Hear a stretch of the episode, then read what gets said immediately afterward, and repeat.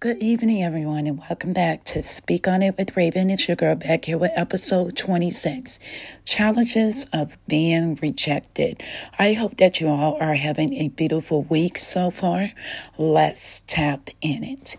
Most people want to belong and, co- and connect with others, especially people they care about, whether it's for a job, dating, or friendship being rejected isn't a pleasant experience. Men and women struggle with rejection, unfortunately. Rejection is a pretty universal experience, and fear of rejection is very common. How do you deal with rejection? You may comment or voice message me below. I would love to hear your response. Your response could help someone today. How do you how do you deal with rejection? Will help you lessen your pain and bounce back to your normal state of mind.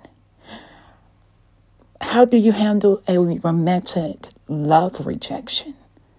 Again, you may comment or voice message me below.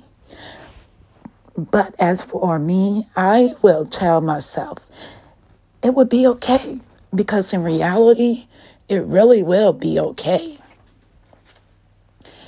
There are plenty of fishes in the sea. That's the old generation saying, right?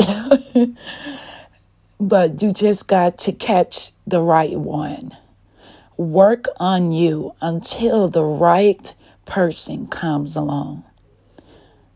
It is important not to start a new relationship until until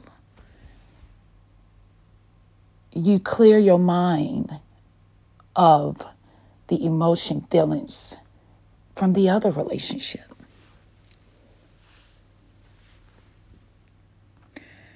I hope that this helped you somehow, some ways. And I will leave you with some positive quotes to guide you on your journey. The best preparation of tomorrow is doing your best today. Life is 10% what happens to you, and 90% how you react to it. Remember to listen, like, and share. Remember also to always, always love, support your babies. They need you as much as we need them. I will see you soon. Be blessed and be safe. Until next time.